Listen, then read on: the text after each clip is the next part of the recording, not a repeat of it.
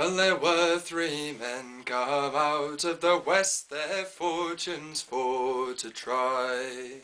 And these three men made a solemn vow, John Barleycorn must die. They ploughed, they sowed, they harrowed him in clods all on his head. Then these three men made a solemn oath, John Barleycorn was dead. They've let him lie for a very long time till the rain from heaven did pour. And Then little Sir Johnny has raised his head. Hello, welcome to My Camino, the podcast. I'm Dan Mullins. This is week two of a two part podcast with Will Parsons, the co founder of the British Pilgrimage Trust. But first, this is a podcast about the Camino de Santiago, and the Camino is a series of pilgrimages across Europe. The remains of Christ's apostle St. James are interred beneath a breathtaking cathedral in the Spanish city of Santiago de Compostela.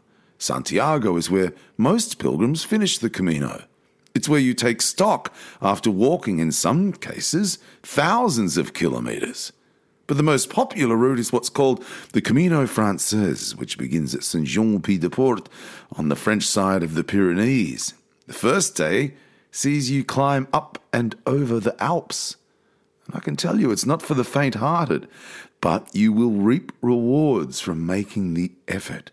I remember seeing a little statue of Mary perched on the cliffside, staring back at me, wishing me the best for what lay ahead a pilgrimage just so wonderful.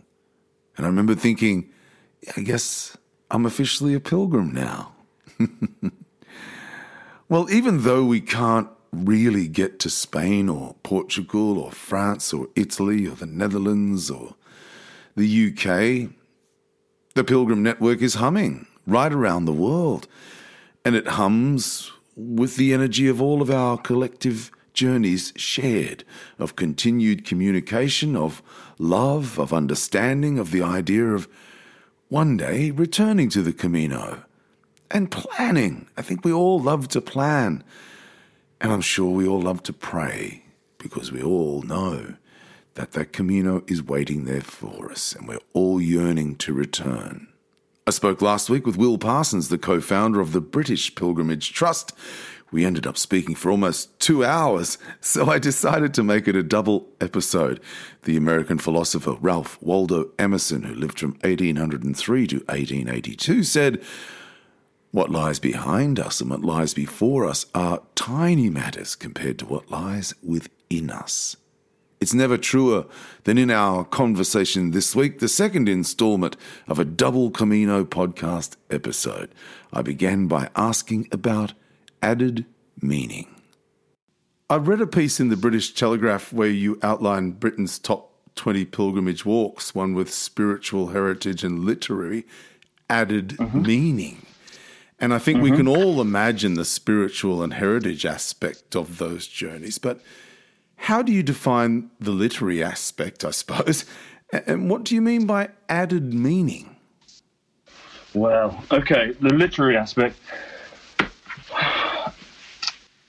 you know, for the British landscape is is rich with story.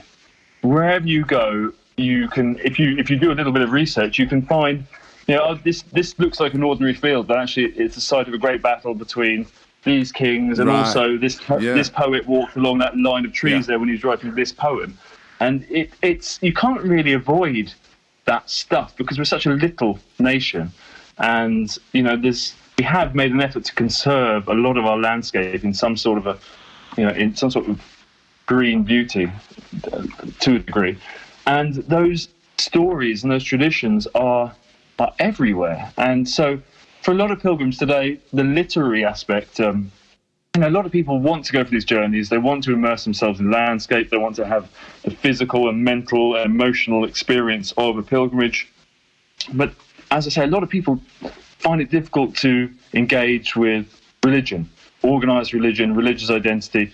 The Brits have still got a sort of inherited toxicity toward yeah. that. There's a, there's a, yeah, yeah, yeah. It's um, a Tudor taboo, you might say. Yeah, yeah, uh, absolutely. Yeah, yeah. So, so the literary angle on pilgrimage lets people say, well, I want to I want to walk, you know, and engage with the Shakespeare tradition or the uh, you know, your favorite author. They they often most authors were famous walkers as well. It's, there's something about walking and creativity that go hand in hand. So there's a, there's a number of trails around Britain which allow you to engage with that that layer of heritage, or you know, even if they're not specifically authorial, you can generally find a, a cultural or literary aspect to hmm. most routes in Britain. You think you, you can't really avoid the stories in Britain. They're just you, you know tripping over them.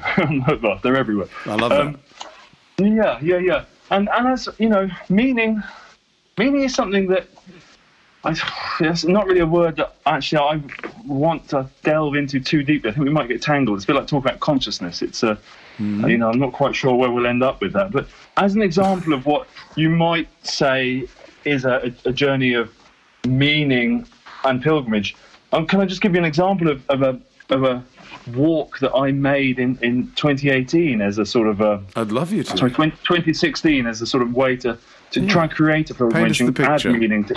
Yeah. So, okay, 2016. It's a hundred year anniversary of the writing or the release of Britain's unofficial uh, national anthem, the song Jerusalem, and did those course. beats in ancient times, which is sung at you know every rugby match, Yeah. the Boy Scouts, the Women's Institutes, uh, Hmm. the sort of big funerals, the big royal weddings. It's just that song that well, you can't avoid it really. Uh, we'd love it or hate it. Everyone knows it. It's really our national song. Um, and not many people know that, you know, obviously the words were written by William Blake, the famous visionary poet. Not many people know the melody was written by Hubert Parry or as a commission for the World War One Propaganda Bureau, Wellington House. And it was 1916. We'd just lost an awful lot of men at the Somme. And the stories had finally actually come back through the newspapers that, you know, this wasn't a rosy war. And, you know, all the letters and telegrams had come back to the mothers and fathers and sisters and, and lovers and, and wives saying, yeah, no, he's not coming back. And the body's not coming back either. And so the, no one wanted to sign up anymore and join the war because it looked like a passport to a really horrible death. So there was a crisis in recruitment in the British Army in 1916. So they got Hubert Parry to try and, and write a rousing song and set it to Blake's poetry. And Parry was a you know pro-European. He hated the war. He loved Wagner, German culture. He, he loved the European unity idea. And but he was obviously you know a patriot, and he did. He was a good a good Londoner, and he did what he was asked, and he wrote a, a sort of banging melody. So I wanted to make a pilgrimage that celebrated that song and investigated the landscape. So it began in London at you know the birth the birthplace of William Blake and Hubert Parry, and also the place where they lived their whole lives, and also the place where they're both buried. Um, Blake in a, in the nonconformists cemetery at the time in an unmarked grave, and Parry in St Paul's in all pomp, you know, and all Yeah. high ceremony, Yeah. all the flagstones.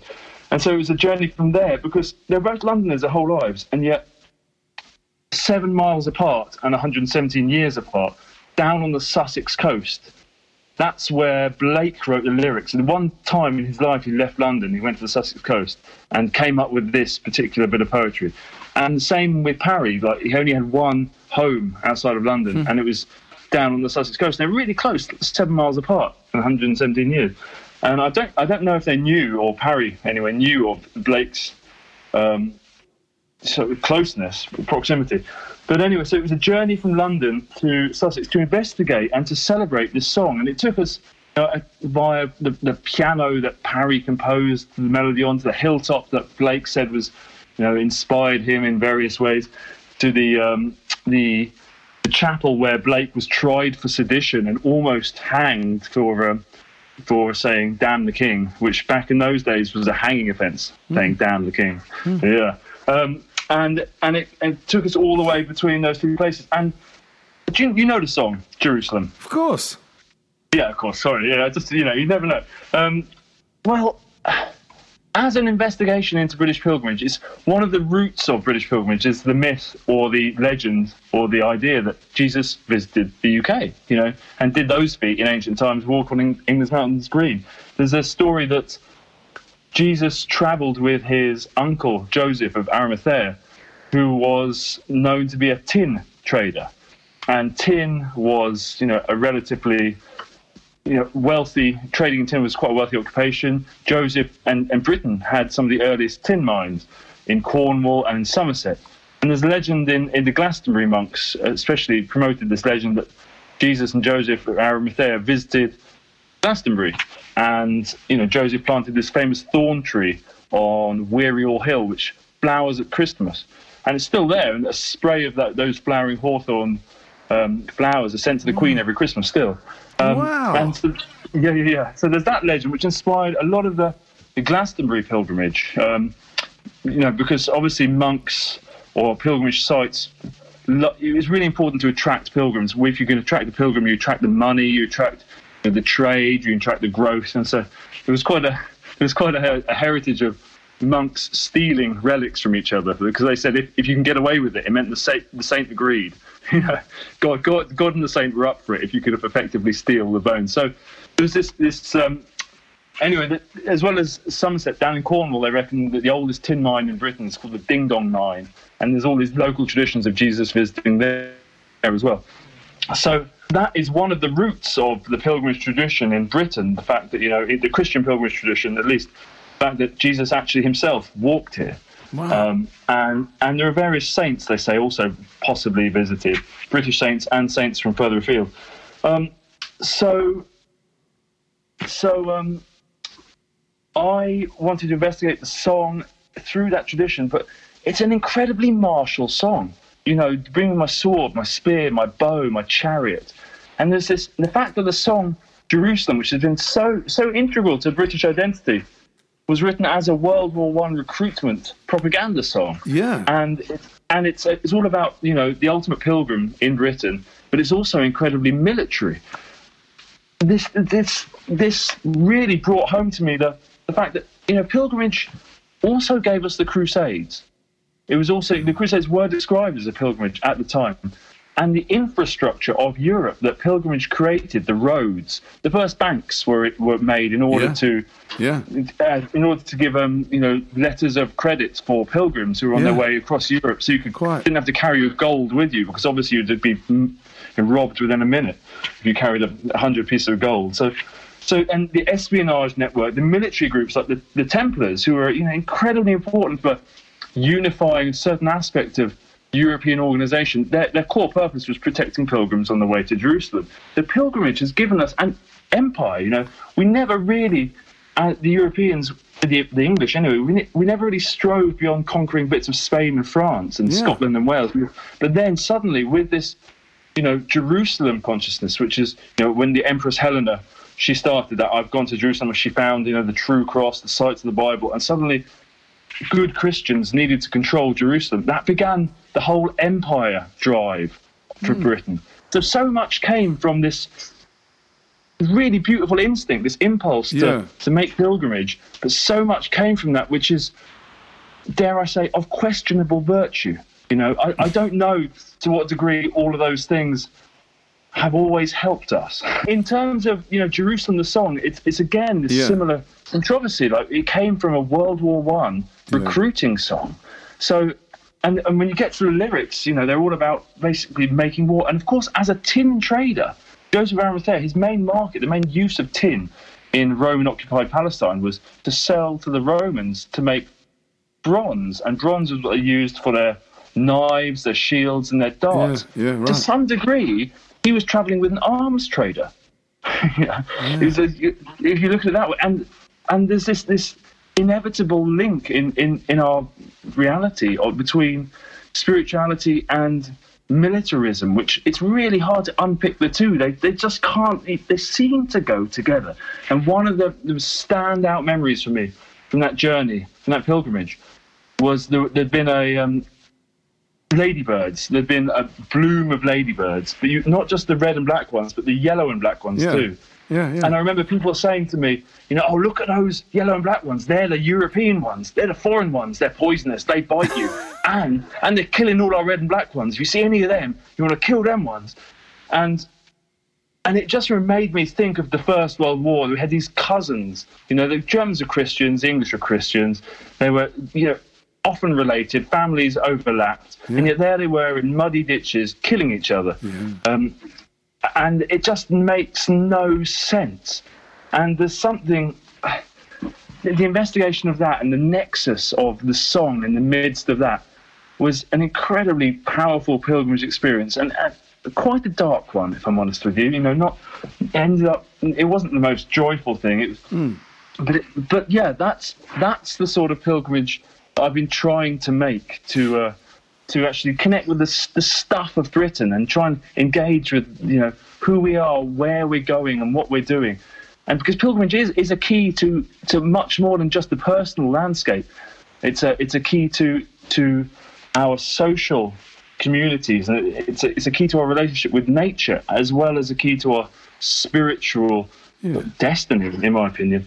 You know, you talked there about um, the the trenches, and um, I went to light a candle um, in my house this week. In fact, I was I was lighting two candles, and the first one I lit, lit- and and my uh, and and my son said, "Oh, just why don't you light the third one off the third? And I said, "No, no, no.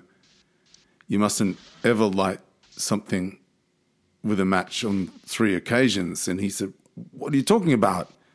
And I said, "Well, in the trenches, the first light they could see the light. The second one they could take aim, and the third one they could fire." Wow, So- I so- didn't know that one. Dan. You never Wow, ever light you. anything off the third match because that's the ultimate worst karma and worst um, ever. Wow. Yeah, and my son was saying, "Can you imagine that?" I say, "No, I I can't. We can't. no. We can't." Incre- to No, be months and months and months in a muddy trench,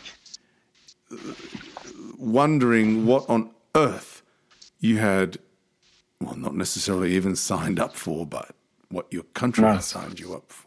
That was the irony. By 1916, they didn't even need the song Jerusalem anymore because they introduced conscription. you know? Precisely. I mean, it's, it's Yeah. preposterous. Let's not get into that.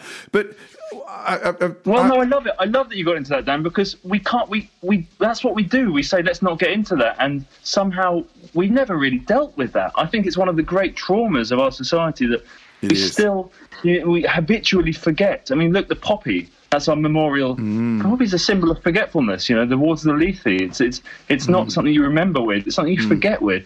And for the first 80 years of the poppy appeal, you know, I- obviously a lot of the work they do is fantastic. And I'm not, you know, anti British Legion in any way, or you know, it's really memorials incredibly important. But for the first 80 years, inside the little black bit at the heart of the poppy, it said the Haig Fund, and Douglas Haig was known as the Butcher of the Somme. He was our commander in chief, who hmm. just he's the chap who said, "I know it didn't work last time, but we're going to get them to walk slowly forward." Hmm. After the whistle, towards machine guns, and I think it hmm. might work this time. And he hmm. refused to change his tactic. And hundreds of thousands of, you know, the, the, s- our fathers and grandfathers and cousins and uncles and husbands and brothers and sons just just died in, in this machinery of war. Well- And in terms of healing, we had moss, yeah, 100,000 tons of sphagnum moss. We didn't have antibiotics, we didn't have anesthetics, we had sores and moss. I mean, we were so good at killing, but we were so bad at healing. And that's, Wow. you know, that's not, we're What not, we're not done line. with that yet. Yeah. Well, Well- Australia st- Australia acknowledges Anzac Day on the day that we lost all of those men Yeah. at So Gallipoli. leads- At Gallipoli, following British, Yeah. you know, the British Yeah, no, exactly. commanders sent us in for, for a completely preposterous campaign. Yeah. Gosh. I mean, and that's I, I I feel that pilgrimage possibly offers us the capacity as a as as nations and as a species even to actually give ourselves the space to properly grieve and to properly look at some of those traumas that we've gone through. I mean, one of the great motivations of pilgrimage throughout history, throughout cultures, has been healing. You know, and healing comes from the, the word itself. Healing is is a beautiful word. It comes from the Old English halig, which um, it can be roughly translated as wholeness or holiness. It gave us the word health and healing as well. Mm. In its its its nearest living descendant is hale in the Scots, hale and hearty. It's not, you know, healing and holy and wholeness and holistic all come from the same place. And for us to be a wholesome and holistic and healed society, we need to face those wounds and allow them the, you know, the, the time and the, the motion and, and the, the spiritual waters to flow over and to run them clean. And we haven't yet done that. We're too busy trying to forget in the name of remembrance, I believe. So that leads straight on to the other, the best thing I did with the British Pilgrimage Trust was, you know, this, this pilgrimage called the Hundred Silences to commemorate the end of the war because commemoration is pilgrimage is not just to a place, but also you can make pilgrimage to a time. Yeah. You know, there can be, which is incredibly effective, and it's a way to really again tune up those strings and make your journey sing even more strongly. And I, I was, it's a, a huge privilege, but back in 2018 to carry soil from Arras, Ypres, and the Somme um, and because you know our lads were never brought home. Is it the same in Australia? Did the bodies ever come home? Yeah, they're they're Yeah, still so the- there. They're still yeah, there. so they're all buried there. Yeah, yeah. yeah. There's a And you campaign at the moment. Yeah, yeah. No, no. It, it, yeah, they're still there. Yeah. It's huge. I mean, what a mm. wound! They never even got to say goodbye. Not see Nothing. the bodies. They- Nothing. You know that that cheery. Off they went singing songs, mm. happy, and and mm. nothing. None came back. And we have these war memorials in every town, every village, listing the names, Yeah. but they're simply stone. They're repositories of grief, but without. They're not. These boys aren't there. It's not like a grave or a, you know No. a, a shrine where the bodies lie. We can actually connect with some sense of the physical reality. So I wanted to, for the commemoration of the armistice, take the soil from these battle sites and just leave a little bit of it. These three battle sites at all these war memorials between Southampton, which is where so many British lads departed from, and Dover, where they where the Wow. only body who came back, which was the unknown soldier. You know, he's the only Yeah. the only body we officially brought back, and then on to Westminster Abbey, and just dropping at all these memorials, 100 war memorials, this just leaving behind a, a little, little bit of, of the actual dust of the lads themselves. But it would be mixed up, you know, it'd be German as well as as well as Australian, as well as, as English, Welsh, and the rest, and French. So it's all in there, you know, because ultimately that is really, you know, the wholeness that we're going to have to reach with this war memorial stuff is sort of forgiving and loving each other. You know, we, we're no longer at war with Germany. It's it's not. You know, those old battle lines are no longer drawn. We need to now get over that. Although England struggles, you know, we're still two world wars and one World Cup. You know, it's, we're still in that space. A lot of us. Yeah. Um, so yeah, so that that pilgrimage for me was a deeply important effort. You know, and I mean, what did I achieve? I don't know. I didn't really balm any great tensions, but I wanted to, and, and, and it helped me to some degree. Um, but, But- but- you know, it culminated with singing "Silent Night" in German and English at West, Westminster Abbey at the the tomb of the unknown warrior, and leaving these these soil from the lads to join that soldier in sort of perpetual memorial. And and I, it's what you know. What can you do? And that that's pilgrimage gave me the opportunity to to offer that toward the oh, wholeness that we desperately need. And that's what I want to say about pilgrimage is it's an incredibly powerful tool Wow. that we can all, you know, create meaning as as you mentioned earlier. It, it's it's a, it's an open healing ritual that is not just for self, for not just although it's very important for your body, for your mind, for your emotions. It's not just for your community. It's not just for uh, you know healing wounds within your family, but uh, or, or, or, or the ecological thing or the or the spiritual thing, but this this this pan human wholeness goal that you can also you know go for if you want in pilgrimage. That's that's another potential mode, and that's you know be ambitious. If you if you want to heal a big ancient wound, go for it. That's that's what I would like to say. You can give it a crack. You- You'll obviously fail, Yeah. but it, that's part of it. You know, it doesn't matter. But if you're open You know, to open to healing, who knows? If you're open Yes, to healing your, open to healing yourself, perhaps you can heal others, and then perhaps that healing can healing can spread. I mean, why not start with yourself? Yeah, I mean, or, or yeah, that's how we often do it. But also, uh, I'd like to say, also, if you can try and, you know, not make it about yourself, but make it about the the, the million dead of you know hundred years ago, then perhaps we need to like look at our ancestral work as much Yeah. as our own personal modern stuff in order to to reach that balance and harmony Yeah. that you know will help us in the present and, and going forward. You know, it's Um, interesting. Y- you said I, I, I saw that a post you wrote. Um, it was a footprint, and you said Hmm. our earliest ancestors in Britain left behind one thing: footprints. wayfaring is our species' oldest tradition. 850,000 year old footprints found on the Essex coast at Happisburgh. Uh, Yeah. Can I tell Sorry, you? Norfolk. I've got that wrong. Norfolk. I, Yeah. I, I often get Can, can I tell you? I spent a weekend in Happisburgh, in Norwich, in 2000. Wow. A friend of Wow. mine was married in an old barn there, and I was his best man. I hmm. flew in to Heathrow and then Victoria Station. It was a Friday afternoon, and then I flew back to Sydney on Sunday night.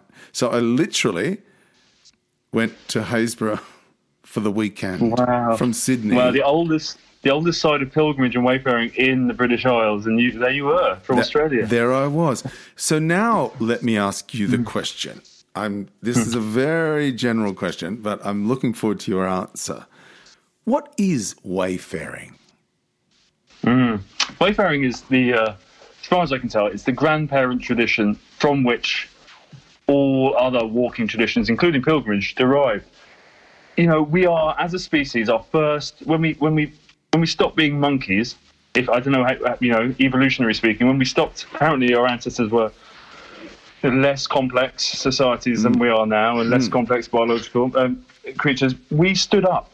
That was one of the first distinctions and life hacks, one of our first technological advantages. Know, we have opposable thumbs, but also we stood up. We learned to walk on two legs. And what that did, um, I suppose, is, is, is a big question, and there's obviously a lot of speculation, but I think it led to us being able to. The horizon changed. We were no longer looking at the ground and crooking our neck up to the horizon. We were looking between the stars and the ground, and the horizon was our permanent sight line. So suddenly we could navigate by the stars, and we could look, try to walk straight lines in the landscape towards fixed points that we wanted to, to, to travel towards. So walking kind of began then, and wayfaring, you know, used to be how we survived. Our societies, for the longest amount of history, were nomadic. Very recently, we've started farming and settling and building these homes that we stay in. Um, so there's the, the, the tradition of walking as a lifestyle, you know, is deep, deep within us and an important part of who we are and what we do as a species. So that's really what I meant. And wayfaring is is that it's walking not for leisure, not for exercise, not necessarily for healing, but simply as transport. Hmm. It's you know the core, the fundamental human mode of transport is walking, hmm. and that is what I say is wayfaring. Today, I'd add a layer to that. I would say that off-road walking is the most traditional form of wayfaring because obviously what we have as transport routes are typically the tarmacked car driven roads that's there's nothing traditional about that you know it's they're to be avoided at all costs in the modern walking practice is you, you don't you don't you know they're a terrible place noise dirt Yeah. pollution danger you know the most Yeah. dangerous places in the world hospitals and roads that's where you die Yeah, no, so no. like, avoid them if you can. So um, wayfaring is, is is that tradition. It's it's walking for transport, and within that, there's you know all sorts of other traditions have emerged. Wayfarers have, have had all motivations, Yeah. whether they're messengers or pilgrims or um, peddlers. You know, people who sell Sure. on the on the path. Um, returning shipmen from this in Britain, shipmen on the roads was a was a huge part of the wayfaring tradition. Um, and there's the, the what I like most about wayfaring is there's an implied morality to it because how well will you fare? You know, will you fare well or will you fare badly? There's a, I love the idea that there's there's a performative sort of good and bad result that you get. It's built into the word itself. So there's an, there's a requirement to do your best to, to fare as well as you can within wayfaring. And that's the creative aspect of journey making. You know, you Yeah. take a holiday, you take a pill, but you make a journey, you make a pilgrimage. Yeah. It's, it's this creative act. So I love how that's built in to wayfaring. So it's a simple right now on the wayfaring tip.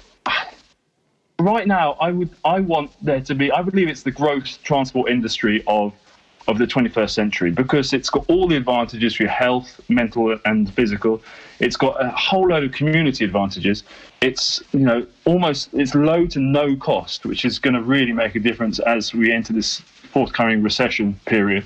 You know, people still need to get about, and it's incredibly low impact ecologically. You know, there's nothing comes close to the, the ecological benefits of, of walking. No Tesla, you know, touches it. As, you know, yeah, you know, no, it's it's it's the perfect way to travel for the modern era, and I think there's going to be a real return to that. Um, Yeah. And walking communities because we can't we can't carry on with this this car addiction that we have. It just doesn't make sense.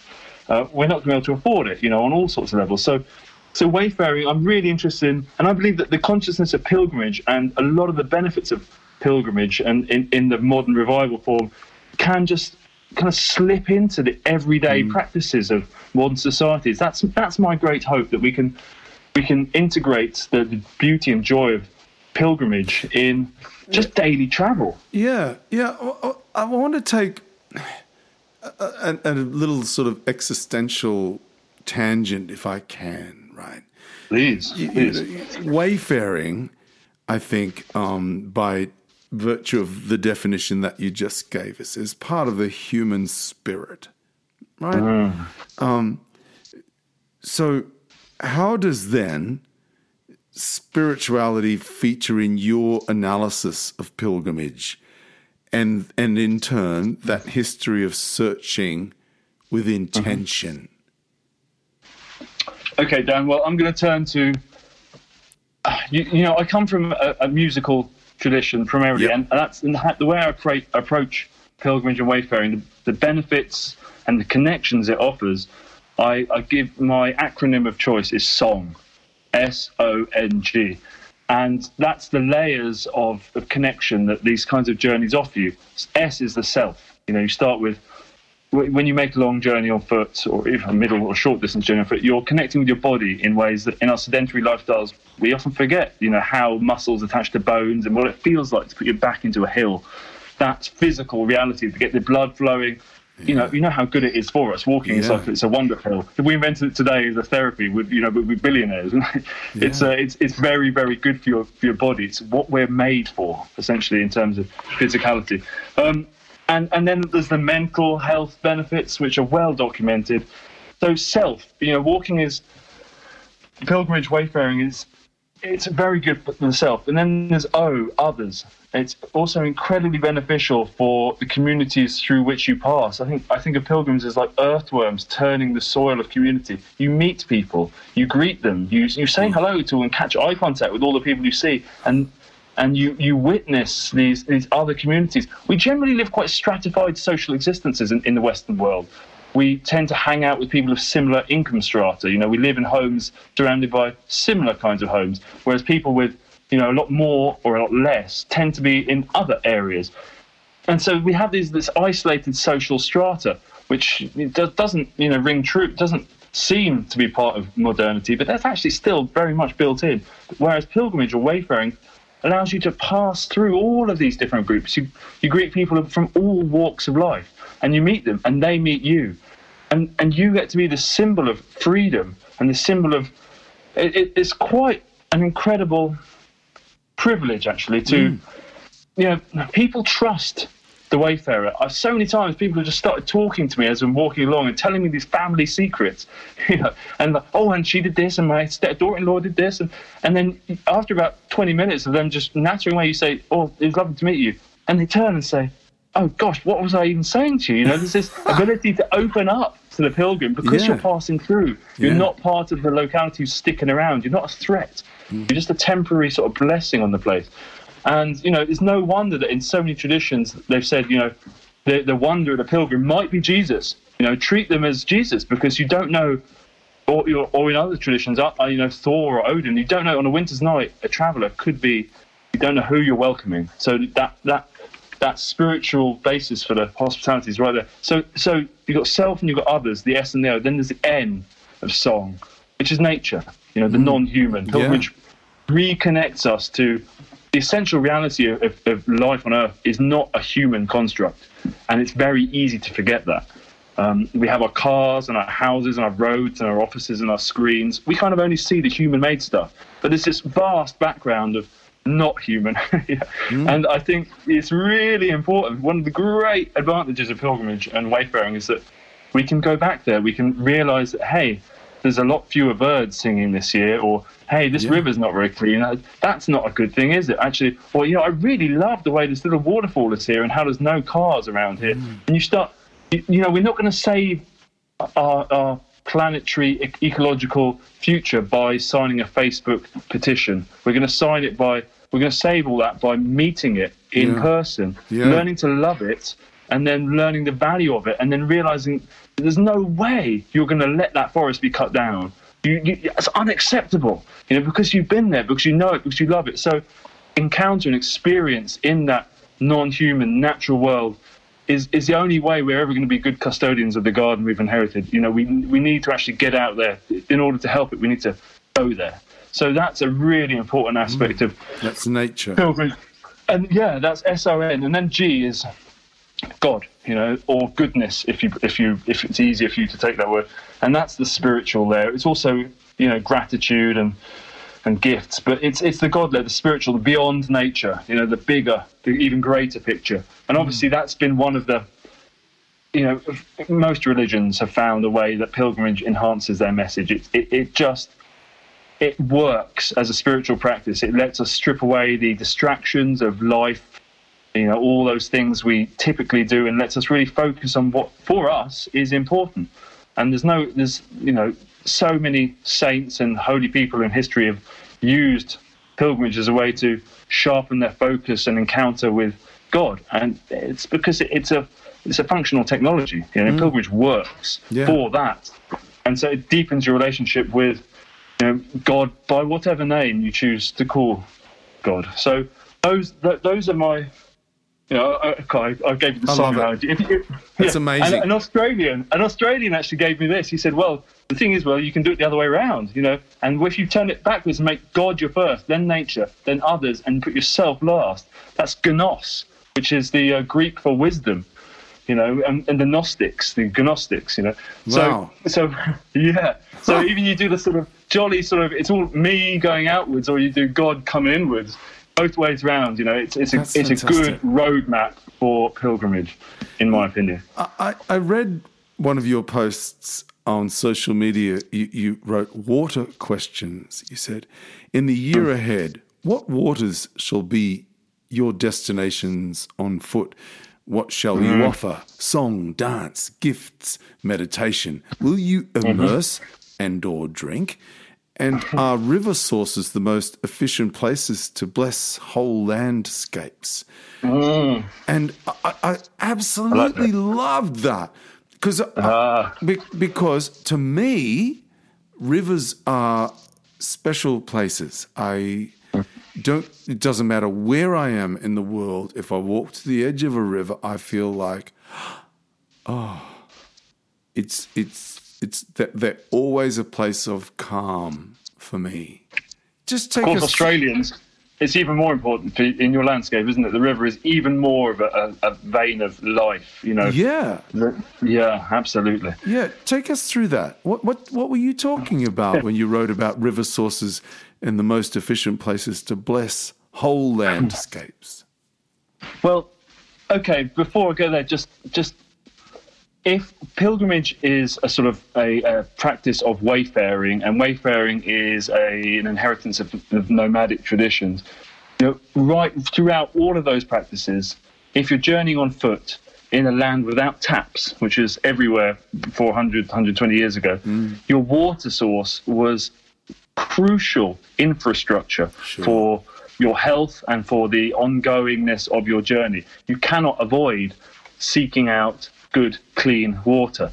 So that has happened since the first people ever arrived in this landscape, and that the accretion of of um, awareness of the blessings of that water is, is never gone away. Those the network of holy wells or, or water sources, it remains an integral part of the practice of pilgrimage. Although, again, with the you know in, in England, in Britain, the Catholic tradition of holy water was again one of those aspects of spiritual practice that Anglicanism sort of cut off. You know, so so again, there's that and then it, it got a bit of a got of a became a bit of a new agey thing, which is not easy for the Church of England to accept. You know, there's a little bit of tension there as well. But regardless of all of that stuff, water sources uh, and rivers. I mean, what can I say? They are they are the ultimate roads. Before we had overland tracks of any Yeah, note in yeah. this in this land, we travelled by river. Yeah. And that's just how people how people got around everywhere. I've got a wonderful old map of the oldest road map in England from 1360, and it has these little red lines showing the connection between all places. But really, it has these big blue roads, which are the rivers, and that, that's how we got around ultimately. Um, and a lot of what I do has been informed by by holy wells. I carry a, a water purifier now, um, the MSR Guardian, very posh, very nice, and it it takes out the viruses. But on, I've, I've drunk out of medieval holy wells. I've found sort of. Uh, you know, you know those funny dog poo bags that people wrap up the dog poo in a plastic bag and they hang it on a tree for like a Christmas tree. You come across that? It's a, it's a plague out here. people chuck some in a holy well. You know, so I, got, I fished them out and it was right. You know, then this.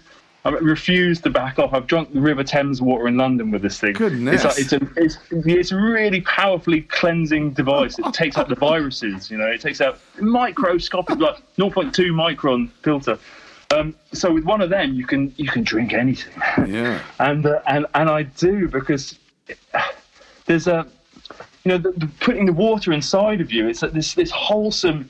It's lovely to meet the whales and to look at them, the water flowing. It's lovely to stand on the edge of a river. It's also really lovely to put your hands in and to feel that. It's also mm. really lovely to put your whole body in and to actually immerse, a sort of auto baptism, if you will. Mm. But what is my favourite is that when is when you safely put that water inside of you. It's like the whole journey how deeply are you going to connect with your journey with the landscape of self other nature and god? How how far will you go in that immersion? And and holy wells or water sources or rivers are a really good way to sort of go further go Yeah, deeper. yeah, yeah. get in there. I mean i mean baptism's been an integral part of the christian tradition forever. And in fact just at, just 10 miles from where i am now there's the oldest uh, continuously used church in the English speaking world, which is a bit of a weird mouthful of a claim, but there it is. St. Martin's on the edge of Canterbury, and it's where it's where King Ethelbert was first baptized by St. Augustine in 597 AD, and that caused the beginning of you know the Christianization of of England. You Yeah. know, the king, what the king did, everyone else did afterwards, and he was baptized in this in in a water that was probably the spring that still flows just outside the front door of the church. But these days it flows out of a little hole in the wall in the sunlight for about a second, you know, 30 centimeters, and straight into this dark drain where it disappears underground again forever.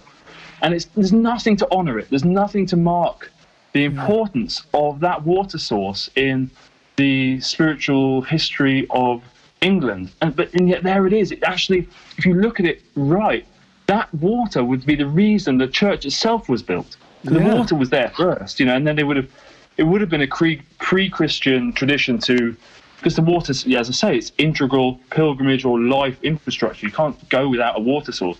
And then you build the church there because you know people are honouring it, and it becomes part of the baptism ritual. And there it is. It's this. Hmm. We we forget just how important water sources are and have been in our landscape, especially the pilgrimage landscape. Um, I discovered a route actually from Southampton to Canterbury, which is called the Old Way, back in 2015. After about 10 years of looking for it, I found it on, on this ancient road map. And one of my best things I've ever done in pilgrimage, but I'm to probably, I don't know how the time is, but maybe we'll end with this tale if I may. The best things I ever did in pilgrimage was uh, the first time I walked from Southampton to Canterbury on the Old Way, which is a 220 mile route following the South Downs rather than the North Downs of the Pilgrims' Way.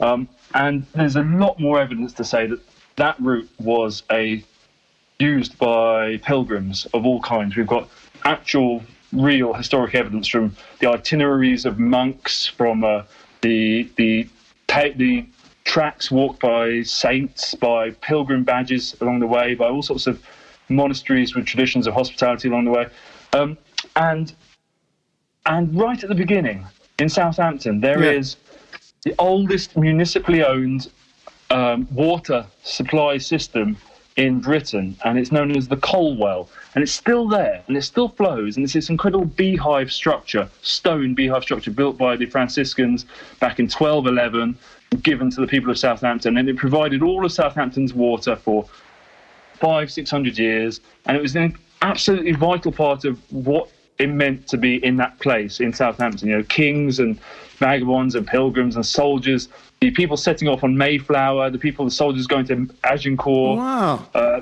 on, you know, they all have drunk this water, but today it's it's not destroyed, but it's just in an armpit of woods behind some allotments, by some developments, fenced off. You know, those woods are full of needles and all sorts of fun. It's not not a wholesome place, and there behind the fences it, it still flows out this ancient water source, this this ancient infrastructure of you know No. of, of real of Britain, of the, the wholeness and the, the heritage of Britain. It still flows, but it's almost entirely forgotten. Okay, so that's the beginning of the route, and then at the end of the route in Canterbury, you have you know Canterbury is kind of one of the, the great hotspots of British pilgrimage, the House of St Thomas. You know, we talk about St James and the Camino. The great British tradition was St Thomas, who was um, murdered in the cathedral um, 800 and 850 years ago Yeah. last year. um, Big things, yeah. And and the way that Thomas worked, his great modus operandi of, of miracles and healing was known as the blood of St. Thomas. And pilgrims were mostly who went there weren't allowed to access the actual shrine, which was covered in gold. The least part of it was gold. It had you know, the regale of France, the biggest ruby in the world. It was an incredible sight of wealth and the common pilgrim could look from afar but couldn't go anywhere near it. But what they could do, the sort of the connection they could make, was they were allowed. The only souvenir they were actually allowed for 200 years was to take away the blood of Thomas, which was the well water from the old monastic well in Canterbury Cathedral, which miraculously ran red at his death, and and that same day had its first healing miracle when a local townsperson gave his paralyzed wife a, a drop of this water mixed with a rag soaked in Becket's blood, and she was healed and she could walk again. And so began this documented series of healing miracles associated with Thomas and his water. And he became known as the best doctor of the worthy sick. So much of historic Canterbury pilgrimage was about people going to get well, healing, wholeness through this water.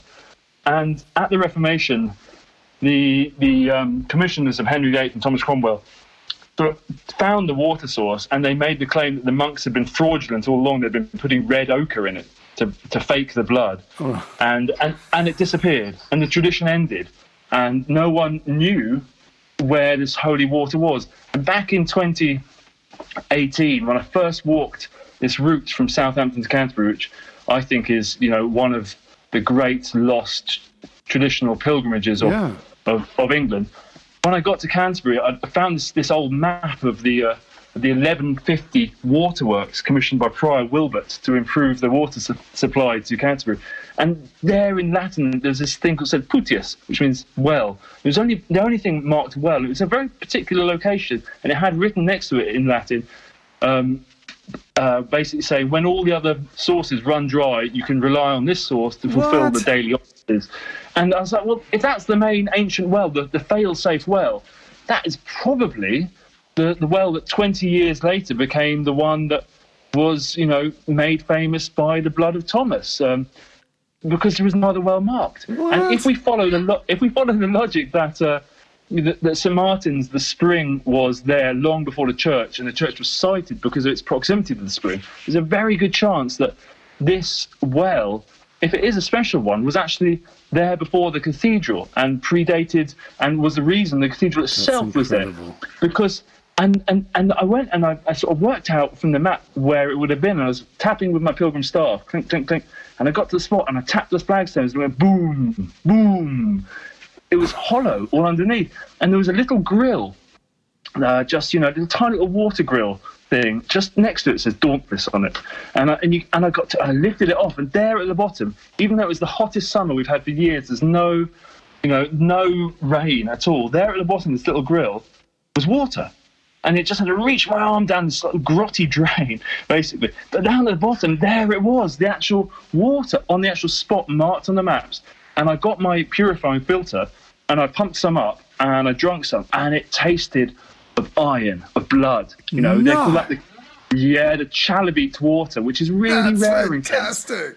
you know this the red the red spring as it were and in my opinion that's you know that and I spoke to uh, I don't know I should really entirely say this but I have spoken to the, the high authorities at the cathedral and they have told me that yeah that's it that is the actual water source That's the well of. St Thomas the blood of Thomas and we don't talk about it they say because the Anglican Church just isn't ready for that kind of a sort of a tradition yet. But there it was, and, and I got to pump it out and drink it, and and Wow. I mean that just that totally opened, you know, this.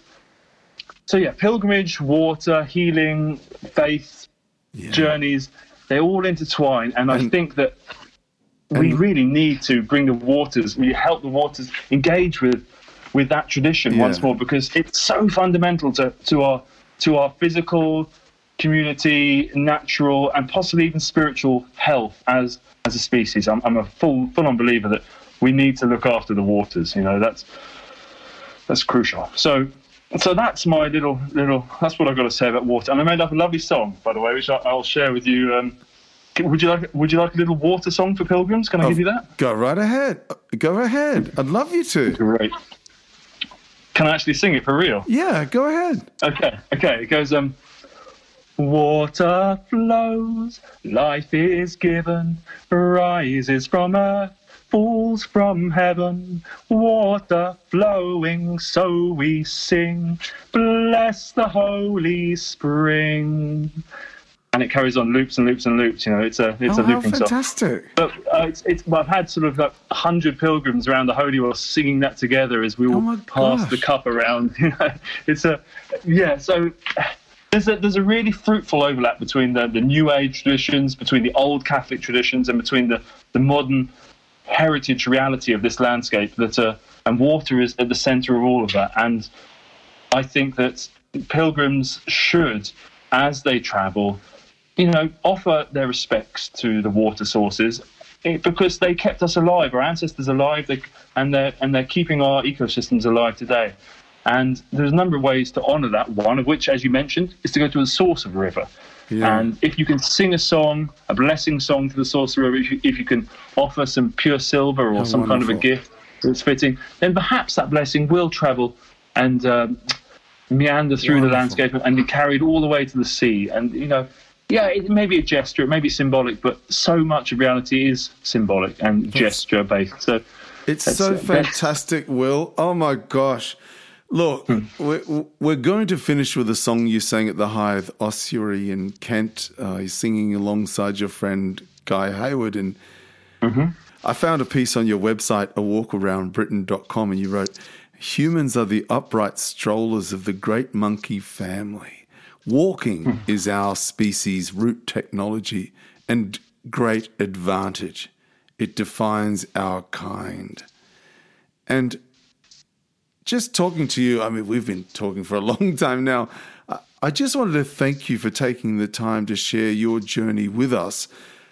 Um, you've obviously done a lot of thinking about your pilgrimage and how you can make the most of your journey and your sharing with others. And you perhaps haven't thought about it. Maybe you have, but let me say this to you.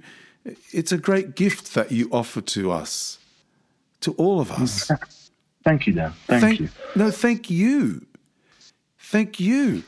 Um, I, I, I wish in some way um, the world wasn't locked down and our paths would cross perhaps next week, but they're not going to. But in time, we can sing a song or two together, I'm sure. In the meantime, thank you for your scholarship and dedication to what you love and the love you share. Dan, it's, it's my absolute pleasure. And I just, like, final thing I'd like to say, if I may, is that there, there is a, a tradition. Wayfaring can happen even during lockdown. And that's something I'm working on launching very soon. It's essential wayfaring, which it means little more than travel on foot via the most beautiful paths you can to buy food from the shops. And you might think, what a trite and non epic, not very pilgrimagey thing that is. But actually, that is one of the oldest forms of travel we've had. You know, nomadism was motivated wholly by acquisition of food. You know, we, we travel with the herd, we travel with the seasons in order to feed ourselves. So if you can, walk from your home during pandemic, during lockdown, you know, one less car journey polluting our atmosphere, you know, that much more exercise, that much more witnessing the communities around you, enjoying their physical and mental health benefits. You can even consider it a pilgrimage because for a lot of people, you know, Sunday shopping trip is a sort of spiritual Yeah. wholeness, you know, not necessarily a healthy version, but maybe maybe there is something good that we can take from that. But you know, walking to the shops, I think it could be the essential backstop for our liberty and for our pilgrimage traditions and for our wayfaring traditions that you know we need to as a as a regrowth point when we finally get beyond this pandemic. Because I can't see a very currently, as you said, it's hard to imagine how we're going to snap out of this. Hmm. Vaccines, you know, will only go so far. We're still going to need social distancing and masks. You know, it, it's it's in us now. We've got Yeah. the virus, so so keeping that the core tradition, the hope and the joy of pilgrimage, integrating it more into our everyday lives is actually Yeah. a huge opportunity and a blessing that we can we can create from this rather terrible situation. The so commu- that's the last thing I'd like to leave. Walk to the shops, call it essential wayfaring, consider it pilgrimage, go the most beautiful route you can, and you know that's something that we can all do at this time, and it will genuinely help. You know, it's going to be it's outside, so there's no risk of lesser risk of COVID transmission. Uh, you've got the benefits of UV and vitamin D. It boosts immunity. Um, you're not going to garages, which are mass transmission hotspots. Let's be honest.